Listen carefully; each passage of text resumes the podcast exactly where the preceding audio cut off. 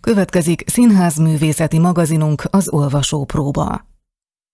Szeretettel köszöntöm a rádióhallgatókat, a mikrofonnál Fazekas István, az Olvasópróba szerkesztője. A Katolikus Rádió új színházművészeti magazinjának hetedik adását hallják. Hangos periodikánk célja, hogy a színház világához, a színház eredendő rendeltetéséhez közelebb vigyük a kedves rádióhallgatókat, s hogy együtt gondolkozzunk értékeinkről, az európai, ezen belül is leginkább a magyar valóságról. Mai témánk a dramaturg munkája. Állandó beszélgető partnerem Nagy Viktor, színházi rendező, a Színház és Filmművészeti Egyetem osztályvezető tanára, a Pesti Magyar Színház új igazgatója, és a mai műsorban megszólal még Falusi Lilla, drámaíró, dramaturg, a Színház és Filmművészet Egyetem osztályvezető tanára, valamint Kajzer László, Petőfi Sándor sajtószabadság díjas és Kassák Lajos díjas költő, drámaíró, dramaturg, a Hungarovox könyvkiadó igazgatója. A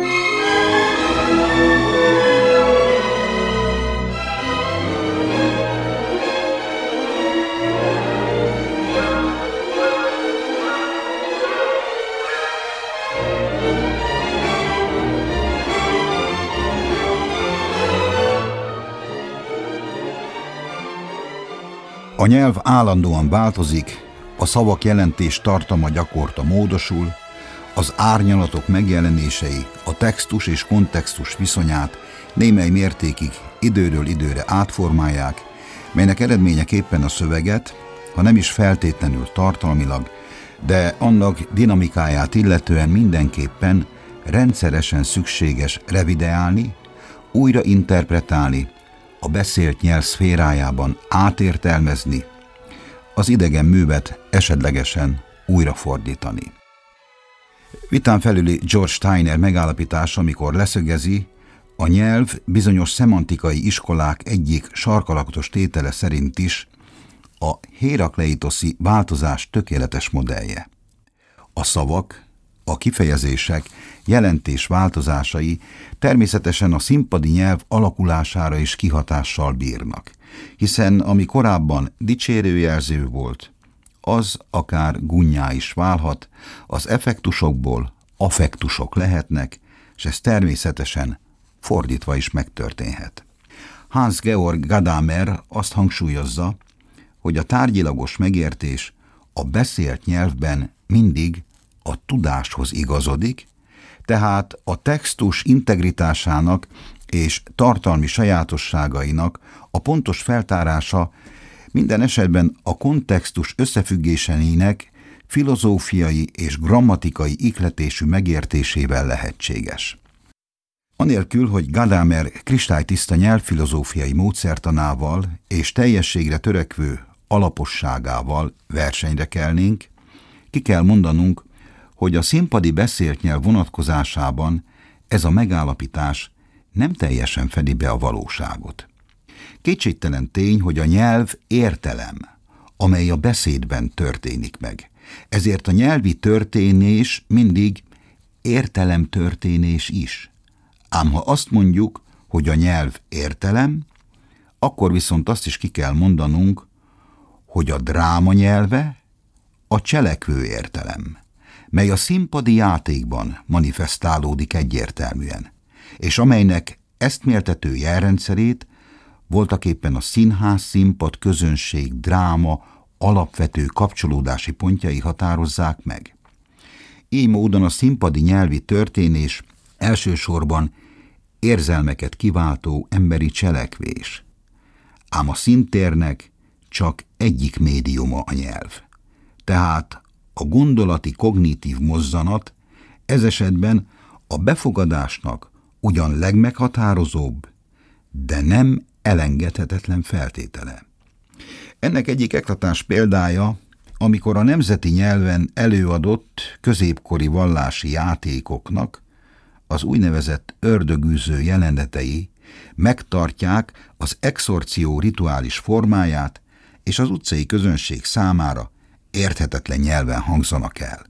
Az ördögűzés aktusát ugyanis mindenki megérti, a közben elmormolt latin szavak tartalmától függetlenül, ugyanakkor az egyház nyelvén cum grano salis elhangzó kompilláció olyan dramaturgiai töltetté válik, mely az addig már kiváltott érzelmek jellegét és intenzitását képes aként formálni, hogy azok a mű egészének megértését segítsék elő.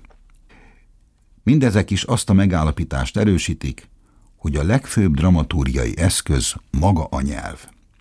A dramaturgnak tehát, miként a drámaírónak, elsősorban a nyelv a közege.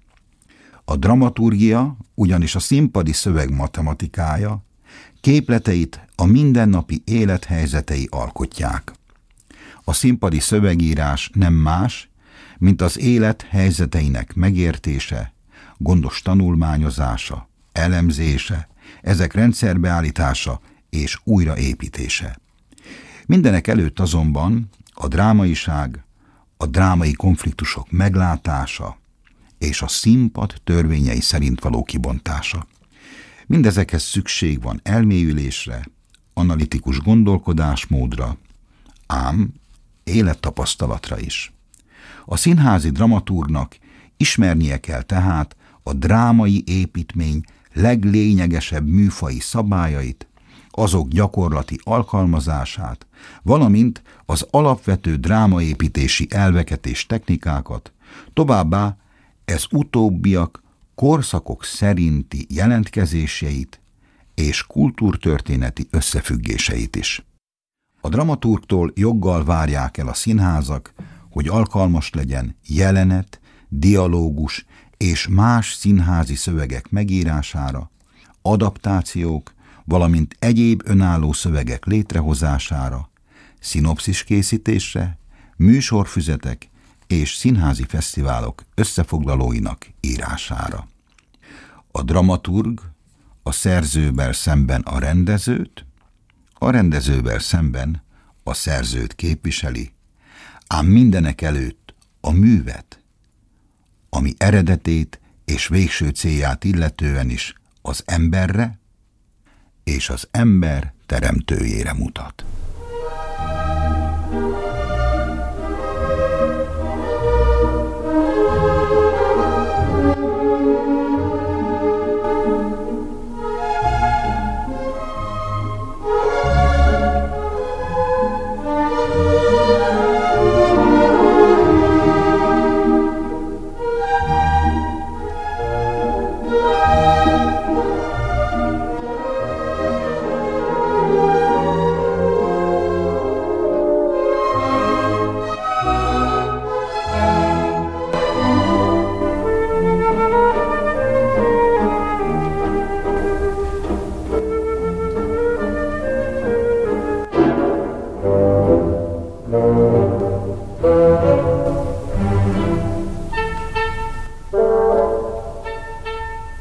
Kedves hallgatóink, ez itt az olvasó próba, állandó beszélgető partnerem Nagy Viktor, színházi rendező, az SZFE osztályvezető tanára, a Pesti Magyar Színház új igazgatója, mai témánk pedig a dramaturg munkája.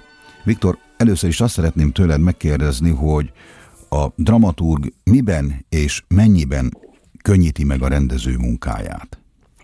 Hát azt szokták mondani, hogy a dramaturg tulajdonképpen a rendezőnek egyik legfontosabb, ha nem a legfontosabb munkatársa. De hát ez nem, természetesen nem minden esetben van így.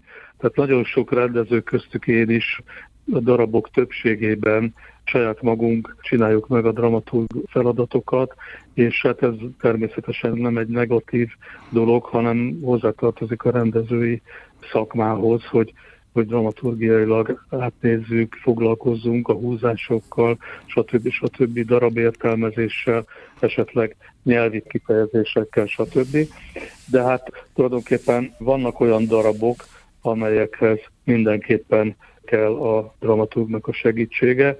Hát hadd utaljak arra, hogy ha valaki egy Shakespeare-t állít színpadra, legtöbbször szembe találkozik fordítási problémákkal, stílus problémákkal, de hát ez így van más darabok esetében, amikor az értelmezés és a nyelvi kérdések rendkívül fontosak. Tehát ez az a pont, ahol legjobban és a legfontosabb mértékben érintkezik a rendezői munkával. Aztán vannak természetesen olyan feladatok is, mint például valami történelmi helyzet tisztázása, valamilyen stílus történeti probléma tisztázása, ami a szövegben van, stb. stb. szövegértelmezési ügyek. Tehát természetesen a dramaturgnak mindig és mindenkor a rendezővel együtt kell dolgoznia. Mi a dramaturgnak a legfőbb erénye? Az írni tudás, vagy pedig az, hogyha esetleg jól látja a színpadot, vagy mind a kettő fontos? Igazából a dramaturg az egy meghatározatlan foglalkozás bizonyos szempontból, és hát legtöbbször olyan emberek gyakorolják, akik írói vénával rendelkeznek, hát nem véletlenül sok dramaturgból végzett dramaturgból, például Csurka Istvánt, ha említsem, Igen. lett kitűnő színpadi szerző. Én azt gondolom, hogy mindenképpen rendelkeznie kell egy írás tudással, és hát itt nyilván csak a színházi dramaturgokról beszélek, a filmnél egészen más ez a kérdés. Tehát én azt gondolom, ez az egyik oldal. A másik az egy nagyon széles körű, stiláris és történeti ismeret anyag, amivel rendelkeznie kell egy dramaturgnak, azon kívül nem árt, hogyha idegen nyelvet beszél, akár speciális idegen nyelvet, akár egy északi nyelvet, vagy, vagy skandináv nyelvterület, vagy orosz nyelvterület, tehát ilyeneket ismer, és nem utolsó sorban, és talán a legfontosabb az, hogy egy potenciális rendező rejtőzik egy dramaturgba, aki a színháznak minden csinyával, bényával tisztában van. Tehát gyakorlatilag a, a színpadi megvalósítás is a szem előtt lebeg. Igen. És Viktor a dramaturg, amikor már éppen mennek a próbák, olyankor a színészekkel van kapcsolata? Tehát végig, végig hát jelen van a, a próba folyamatban? Nagyon szerencsés esetben igen, és azt gondolom, hogy ez, ez fontos is egyáltalán a rendező dramaturg kapcsolatban, főleg egy ősbemutató kapcsán, de más, más területen is. Tehát nagyon fontos a dramaturgnak a füle és a szeme. Hmm. Mert tulajdonképpen ő, mint, mint kívülálló, bár nagyon sokszor, eh, ahogy említettem, már a rendező munkájában is közvetlenül részt vesz, de azért mégiscsak egy külső szem, egy, aki érzékeli azokat a finomságokat, amit esetleg a rendező, hát hogyha nem is nem érzékel, de átsiklik felette. Ezek főleg értelmezési, szerepértelmezési kérdések.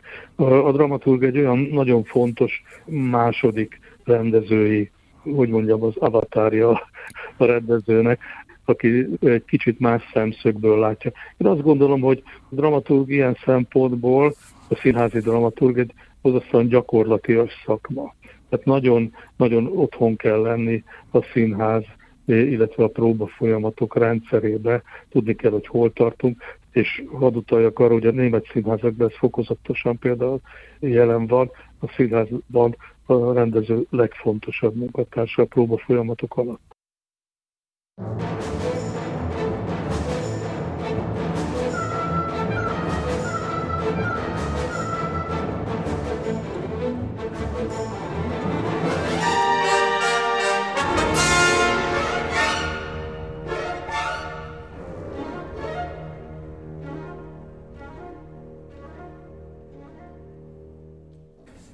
Falusi Lilla 1974-ben született Kaposváron.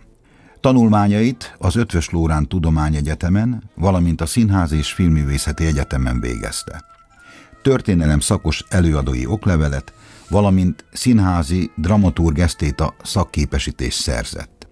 2009-ben doktorált a Színház és Filmművészeti Egyetemen, kutatási területe a kortárs olasz dramaturgia, melyből értekezését írta.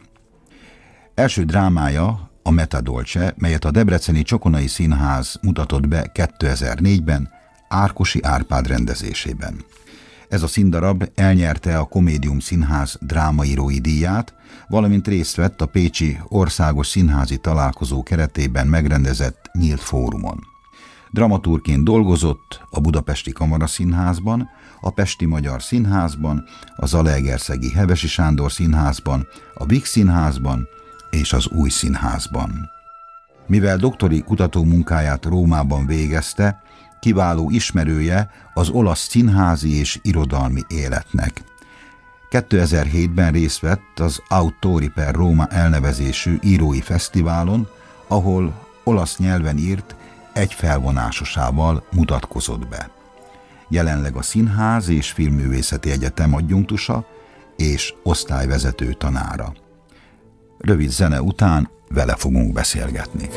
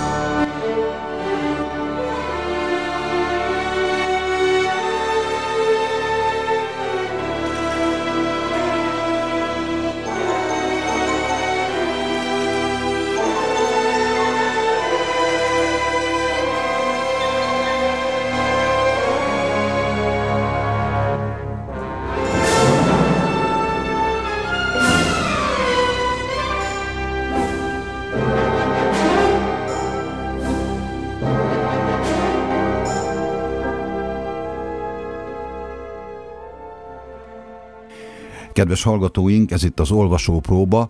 A beszélgető partnerem Falusi Lilla, az SFE osztályvezető tanára, dramaturg, drámaíró.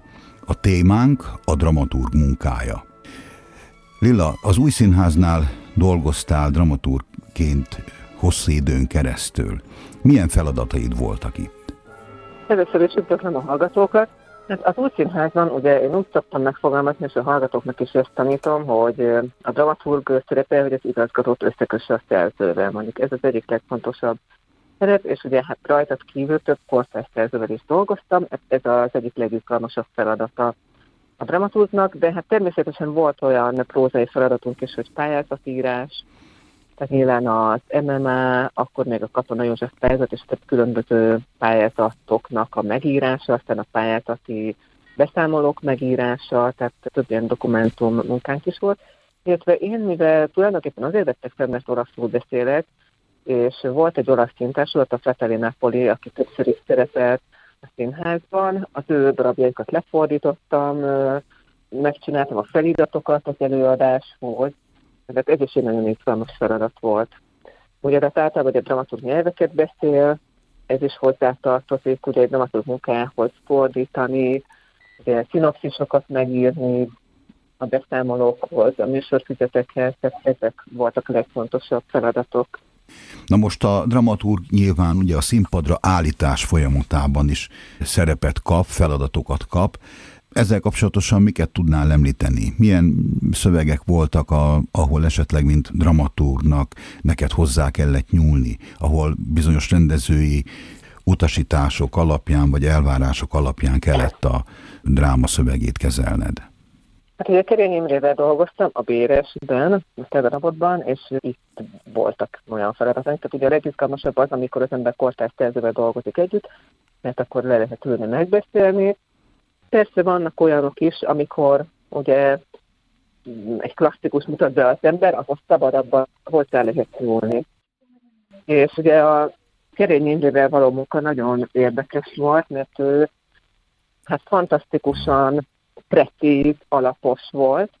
Tehát vele például a te darabodban szó van arról, hogy egy felvidéki költő az énészt fordítja, tehát ott például a színésznek behoztam az énész szövegét megmutatni, tehát hogy minden olyan mm.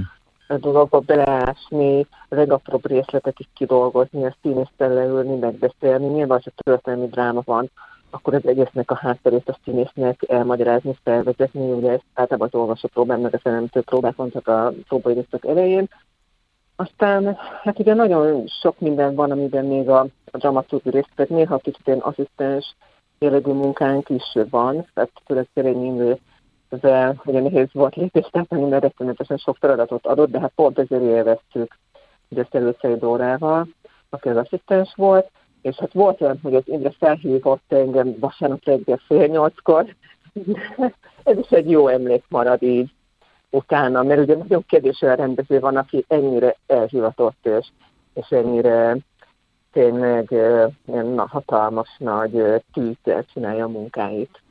És ugye hát még egy darabban dolgozhattunk együtt, annak idején megírtam a Reformáció 500. évfordulójára a Méltatlan című színdarabomat, és ennek is te voltál a dramaturgia, és Kerény Imre a rendezője, és úgy tudom, hogy ez volt az utolsó darabja, amit színpadra vitt, és ugye hát nem is tudta már ezt a maga teljességében színpadra vinni, hanem csak felolvasó színház keretében. Egy kicsit a felolvasó színházról is mondj néhány szót. Ugye ez az a műfaj, amit a Kerény Imre korosztálya is nem igazán ismert. Nyugat-Európában nagyon elterjedt, ugye mert ez egy olcsóbb formája a kortárs színművek bemutatásának, de ugye pont az ő generáció számára ez kevésbé volt uh, népszerű. De ezért örülök pont, hogy sikerült megtalálni a darabodat, meg ezt az alkalmat, ugye a reformációt, azért, mert ő brillírozott ebben a feladatban is. Mivel ugye ez egy kísérleti műfaj, ami valahol a köztes állapot a színház és a felolvasás között, azért voltak jelenetek, amiket ő dramatizált, ő is beállt játszani, tehát tulajdonképpen egy ilyen játékos előadás volt, és szerintem tehát tényleg ő is nagyon élvezte ezt az új műfajt, és brillírozott benne, és örülök, hogy ezt is sikerült kitalálni, és Dörner György is örült neki, hogy, hogy Kerény Imre megkapta ezt a feladatot, mert nagyon jól sikerült. És a színészek is élvezték, hogy egy kicsit játékmódban is szabadabb ez, mert nem kell megtanulni a szöveget, lehet olvasni, de a színész azért játszik is, kicsit játszik, de nem úgy azért, mint a színpadon. Tehát a színészeknek is egy ilyen könnyedebb, kísérletezőbb hangnem, amire ugye a főszínházban nem nagyon van alkalom a kísérletezésre, itt viszont azért egy kicsit szabadabban lehet mozogni, játszani, és ennek úgy látom, hogy a színészek is örülnek, és Igen. szeretők. Igen. Lilla, nem csak dramaturként szoktál dolgozni a színházakban, hanem drámaíróként is, több színdarabod is megjelent már. Legutóbb a Korvinok címet viselő trilógia, a magyar középkor király történeteiből, ami tulajdonképpen egy dráma Luxemburgi Zsigmondról, egy dráma Hunyadi Jánosról és Hunyadi Mátyásról. Ez a könyv nem régiben jelent meg. Mi inspirált, mi motivált téged leginkább ezeknek a drámáknak a megírására? Ugye Beatrice és Mátyásnak a házassága volt, tehát visszafejezett, először írtam azt, amelyik Hunyadi Mátyás és Aragoné Beatrice házasságáról szól, és ott pedig azt, hogy elolvastam Berzevici a Beatrix királyné című könyvét, ami egy század elején született történelmi munka, és abban találtam olyan adatokat, amiket egyébként más még irodalmi műben nem használt fel, hogy Beatrix fiatal korában megfolytatta a szeretőjét még Nápolyban. Uh-huh. Tehát egy súlyos bűn nyomta lelkét, és nagyon valószínű, hogy emiatt sem talált kérőt, és ugye Mátyás ezt tudta, és ennek ellenére feleségül vette, mert ugye hát bármivel a királynak a lánya volt, ugye büntető jogi következménye nem volt ennek, de azért tudtak róla egész Európában. És ugye Mátyás, mivel akkor már tíz éve keresett feleséget, és bele is szeretett Beatrice, tehát volt köztük valóban egy fellángoló szerelem, de ugye meg is felelt azoknak a kívánalmak, amiket Mátyás magának felállított, hogy egy európai uralkodóháznak a tagja, ezért ugye őt feleségül vette, és ugye mivel Mátyás halála mai napig tisztázatlan, ezért ugye a drámában lebesztettem azt a kérdést, hogy vajon Mátyás is ő ölte meg. Uh-huh. Tehát ugye vannak erre, és tehát például Garabnagyi László írt egy könyvet, kiölte meg a király címet, tehát ő például levezető egy bácsi se ölte meg Mátyás. Uh-huh. Egy Boncini krónikája alapján, de hát ezt ugye mai napig nem tudjuk. Az én darabomban nem látszik Rodi meg, mert ő egy szerelmes nő, de hogy ez, ez az egy dramaturgiai feszültséget ez egész darabban, hogy vajon ölje meg, vagy nem. Mert ugye a mm-hmm. Keszter gyilkot a volt másodszor is, de én nem szerettem volna ennyire leegyszerűsíteni a kérdést, mert ez nem ennyire egyszerű. Uh-huh.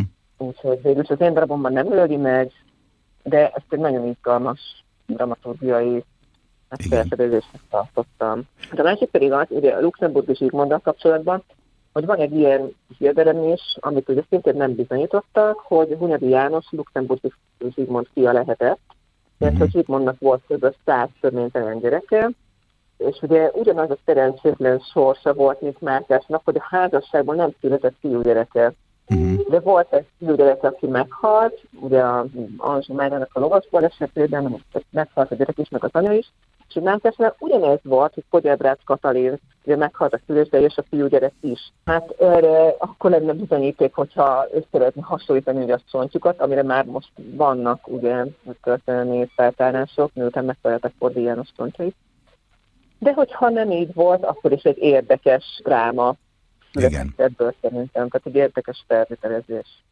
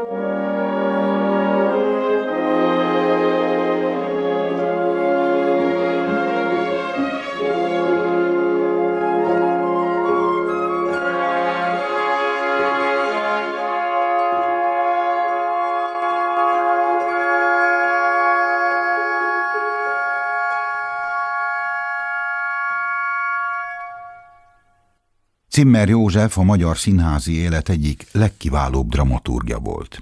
és Gyula, aki a drámához is minden esetben a legnagyobb írói alázattal közelített, több esetben is tanácsot kért tőle a helyes színpadi értelmezést illetően. A közös munka kapcsolatukat barátsággá nemesítette. Cimer József a dramaturg munkájáról több tanulmányt is írt. Hallgassanak most meg egy rövid részletet a Dramaturgia regénye című könyvéből Lázár Csaba színművész előadásában. Íjést, mint észrevettem, már a tisztáknál erősen vonzotta a Sartre féle történelmi drámának az ördög és a jóisten féle típusa. Én nem örültem volna neki, ha e felé tartunk.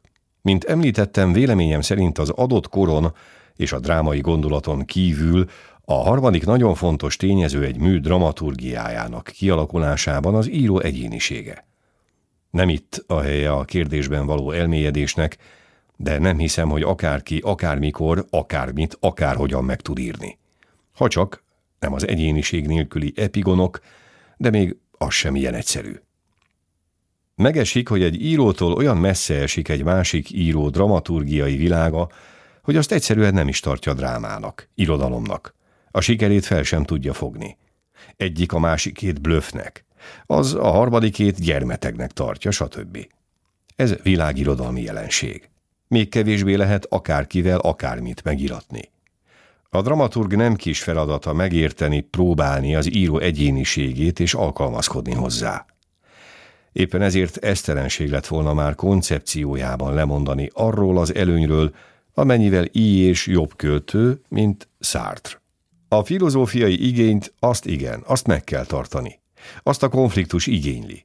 Ezért kellett eltérni a fákjalánk dramaturgiájától a magasabb általánosítás, a nagyobb elvontság felé.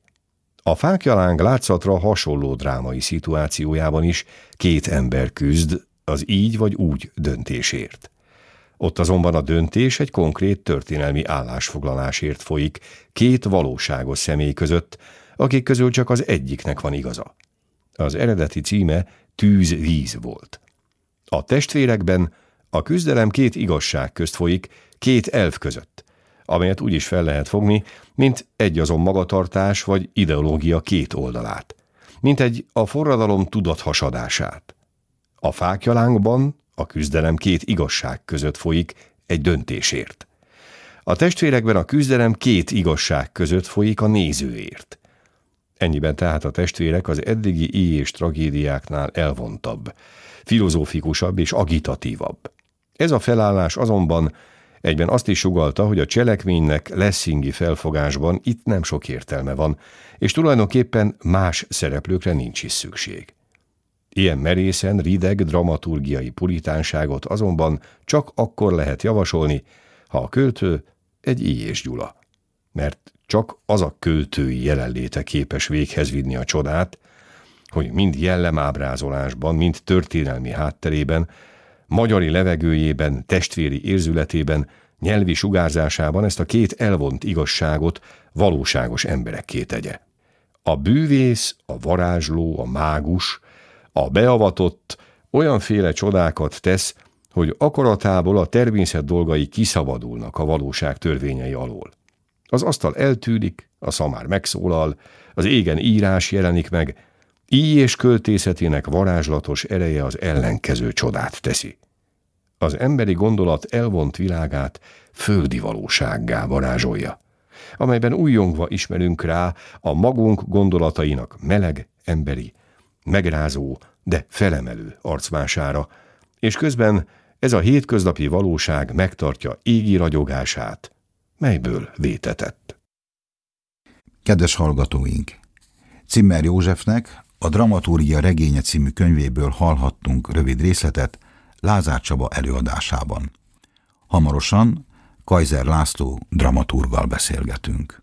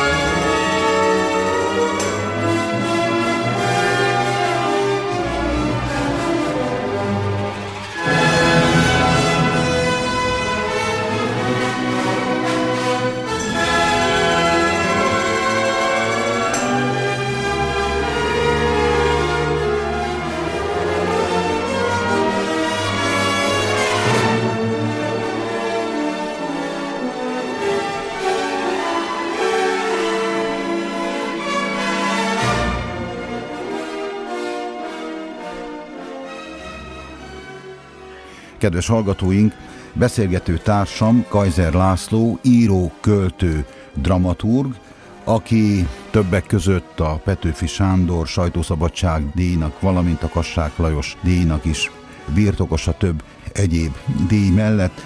verseivel, írásaival országos hírnévre tett szert, és minden mellett a Hungarovox könyvkiadó igazgatója. Laci, azt szeretném tőled először is megkérdezni, hiszen tudom, hogy már egész fiatalon versekkel foglalkoztál, és nem csak verseket, hanem prózai munkákat is írtál, mégis dramaturg lett belőled, dramaturgként indultál. Hogyan lett belőle dramaturg? Hát ez egyszerre humoros és egyszerre véletlen is, megmondom őszintén. Én 1977-ben elvégeztem a tanárképző főiskolát, nem akartam elmenni tanítani, egy könyvtárba helyezkedtem el, és egyszer csak olvasom az újságban, hogy a színművészeti főiskola dramatúr szakot indít. Na most én mindig foglalkoztam irodalommal. Kimondottan filmmel, színházzal nem. Viszont engem akkor behívtak tartalékos Cici tanfolyamra, és arra gondoltam, hogy én csak győztes lehetek, hiszen a felvételére köteles elengedni a néphadsereg, akkori néphadsereg, mm. hát mindenkivel megpróbálom a felvételit. De azért ez kicsit túlzás, mert azért készültem is valamelyest, és nagy meglepetésemre fölvettek egy ilyen négyfordulós, hogy úgy mondjam, felvételi vizsga során, az első fordulóban egyébként, mint érdekességet említem, én általános műveltséget feltérképező teszt volt, kellett írni egy filmnovellát, kellett írni a igen ismert Bakaruhában című filmről egy elemzést, és messze nem utolsó sorban filmnovellát kell írni. Négy fordulós volt a továbbjutás, magam is meglepődtem, hogy továbbjutottam, de utólag nézve arra gondolok, hogy amellett, hogy tényleg nem teljesítettem rosszul, én már eleve győztes voltam, hiszen nem a katonaságnál vagyok. Ugye, hanem a felvételén vagyok, az már egyfajta győzelem. Ezért talán valami magabiztosságot is éreztek bennem.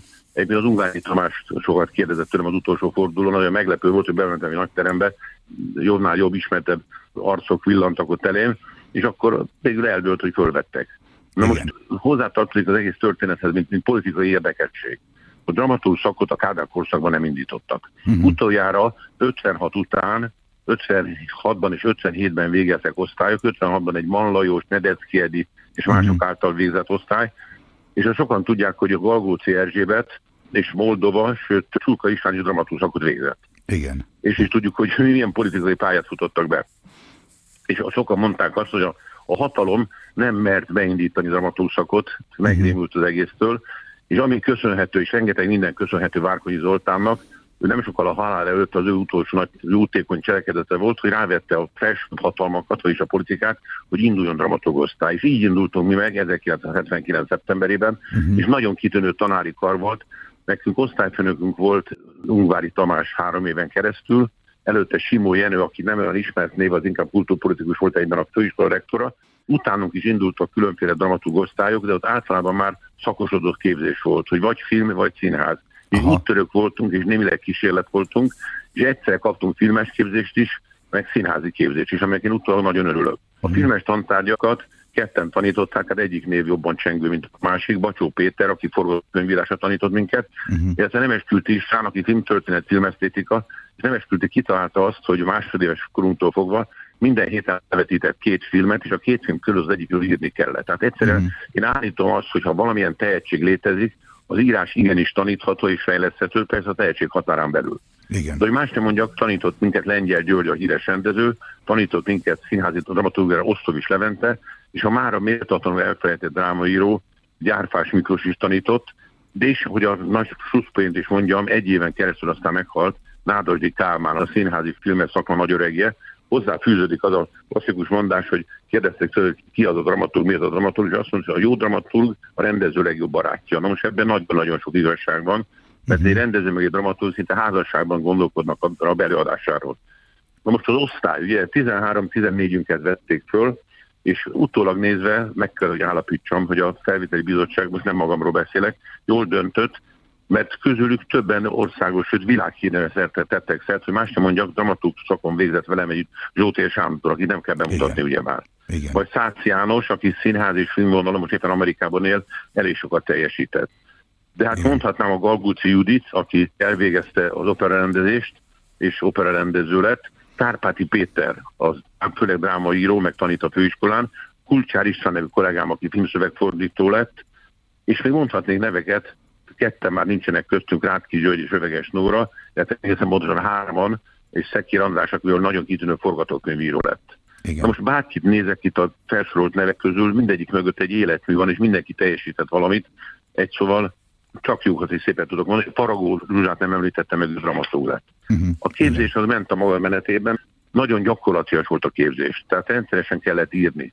Kellett írni forgatókönyvet, forgatókönyv részletet, kellett írni egy felvonásos novellát, és aztán együtt csócsáltuk és elemeztük a uh-huh. dolgokat. Uh-huh.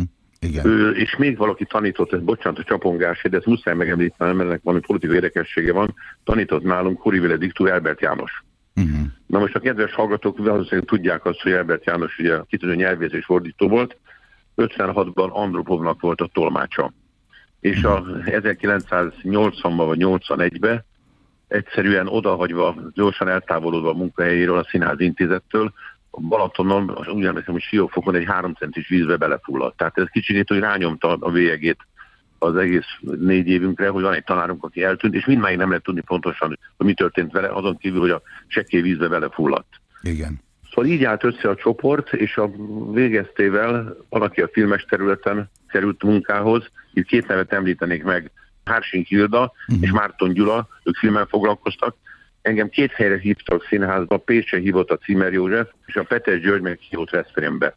És én némi lamentálás, gondolkodás után úgy döntöttem, hogy valahogy Veszprém közelebb is van, Pécs az egy nagy színház, tehát hamarabb meg tudom tanulni a kellő dolgokat egy kisebb színháznál. Uh-huh. És két évadon keresztül voltam dramaturg a Veszprém Petőfi Színházban, és olyan rendezőkkel dolgoztam együtt, mint például Tordi Géza, aki ott rendezett először. Igen. De ott volt rendező Petes György, vagy Sik Ferenc, vagy Tömöri Péter, és két hozzám korban, hozzám passzoló, tehát velem együtt végzett fiatal rendező is, Gergely László és, és Balogh Gábor. Én jól éreztem magam Veszprémbe, részint mindenki rendező barátja voltam, részint dolgoztam az elkövetkező műsorterven, mert egy dramatúrnak nem az a lényeg, hogy műsortervet csináljon, mert az egy érettségi az ember bármikor tud műsortervet csinálni. Vánkbán, Német László, Ilyes Gyula, én nem tudom kicsoda, Molière. Hanem az, hogy a színházban gondolkodva olyan darab, amely egyrészt megállja a helyét, másrészt pedig a színházban van alkalmas színész meg rendező előadásra. És mhm. rengeteg műsorfüzetet készítettem. És én maradtam is volna szívesen beszélbe, nagyon kötődöm Pesthez. Meg csak le kellett utazni, meg dolgozni is, meg a premierek, meg sok minden más. Úgyhogy két év után, miután lehetőség kínálkozott, hogy a Pannonia filmstúdióval kerestek egy szinkron lektort, és meg is mondták Kerek Perez, hogy úgyis föl fognak engem venni, hiszen a dramaturg múltam, meg a dramaturgiai végzettségem ez némi előny biztosított. Úgyhogy két éves színházi dramaturgiai munka után film területére tévedtem, ahol uh-huh. szabályos szinkronlektor lettem. Igen. És ugyanakkor írásaimban, meggyőződésem, akár a próza írásaimban, de notabene még verseimben is, ott van a dramaturgiai múltam, mert szerkesztés, vagy éppen egy esnek az összeállítása, dramaturg az arányoknak a művésze. Uh-huh. Tehát mhm. nagyon sok mindent tudom kamatoztatni az ott megszerzett tudást, és mindmáig egyik novellából, a Fekete Emberek című novellából készült, és a filmnovellát azt én írtam. Igen. Tehát nagyon áttételesen, de hasznosítom a dramaturgiai munkát, én kétségkívül dramaturg, tehát igazi, echte dramaturg, csak két nagyon hasznos évadon keresztül voltam. Én egy nagyon jó igazgató volt, hogy említse meg a nevét, hagyta az ember dolgozni, Hegyes Fami László. De hogy megmondjak egy politikai vonatkozást, kitaláltam azt, hogy különféle fiatal íróknak, költőknek írtam levelet, hogy küldjenek olyan darabot, amit be lehetne mutatni esetleg a színházban, Hát több érkezett egyet se sikerült mutatni. A hozzám küldte el elsőnek Lezsák Sándor a 40 köbméter levegő című címdarabját, uh-huh. ami később nagy, nagy, nagy, nagy sikert futott be. Hát azért, hogy is mondjam, semmiféle politikai retorzió nem volt a számomra Aha. a színházban, de azért kétségkívül a színházat bár egyfelől szabadon működött, meg önálló mű, nagy művészek alkottak ott, meg sok pesti művész is lejárt, azért csak rányomta a színházra a bélyegét elkerülhetetlenül, hogy ott nem más volt a pártitkár, mint Pap János, aki tudjuk, hogy a Kádának a jobb keze volt 56 után, aztán később a rendszerváltozat idején öngyilkos lett. Úgyhogy én életemnek visszatekintve ez a két év a dramaturgia, ez nagyon szép és nagyon kellemes korszak volt. Mindenkivel jóba voltam, szívesen beszélgettem a Unikum mellett a színészekkel, ők Igen. is megkerestek kérésekkel, úgyhogy megmaradtam nem csak a rendező, hanem a színészek meg a színház barátjának is. És Laci, Melyek azok a dramaturgiai munkák, amelyekre leginkább emlékszel, vagy amelyek a legnagyobb kihívást jelentették neked? Hát a legnagyobb kihívás az pont az első munka volt. Kevesen tudják, hogy Piszkátor, az expressionista író meg rendező, a Tolszonak a háború és békét átírta. És ezt állítottuk mi színpadra, egy sajátságos díszletrendszerrel, de hát dolgoztam a Tömri Péter mellett, dolgoztam a Sík Ferenc mellett, dolgoztam a Tordi Géza mellett, úgyhogy majdnem minden darabban benne voltam, mint dramaturg, uh-huh. meg néha meghúztam darabokat, ilyenkor az embernek tényleg a rendezőre kell hagyatkozni, hogy milyen szempontból húzzam meg. Tehát az nincs az, hogy húz meg a darabot, mégis milyen szempontból húzzam meg. Igen. Úgyhogy ez nagyon tanulságos két év volt az életemből, publikáltam eszét, tanulmány, novella, vers, kritika, recenzió, interjú, de a színdarabjaimat nagyon nem merem megmutatni senkinek, mert iszonyatosan nehéz jó színdarabot írni. Az emberek azt hiszik, hogy a színdarab írás az, hogy egymás alatt tördenek különféle párbeszédeket, hát ennél lényegesen más a színházi dramaturgia. Ezt bizony tanítani kell, meg hát nyilván tehetség is szükségeltetik hozzá.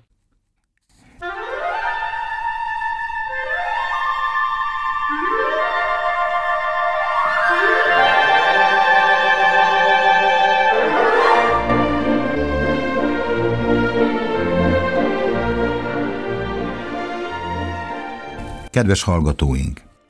Az Olvasó Próba című színház művészeti magazint hallották, beszélgető társaim voltak, Nagy Viktor, színházi rendező, az SZFE osztályvezető tanára, Falusi Lilla, drámaíró, dramaturg, az SZFE osztályvezető tanára, valamint Kaiser László, költő, drámaíró, dramaturg, a Hungarovox könyvkiadó igazgatója. Búcsúzik önöktől a szerkesztő, Fazekas István. Isten áldja önöket, További szép napot kívánok!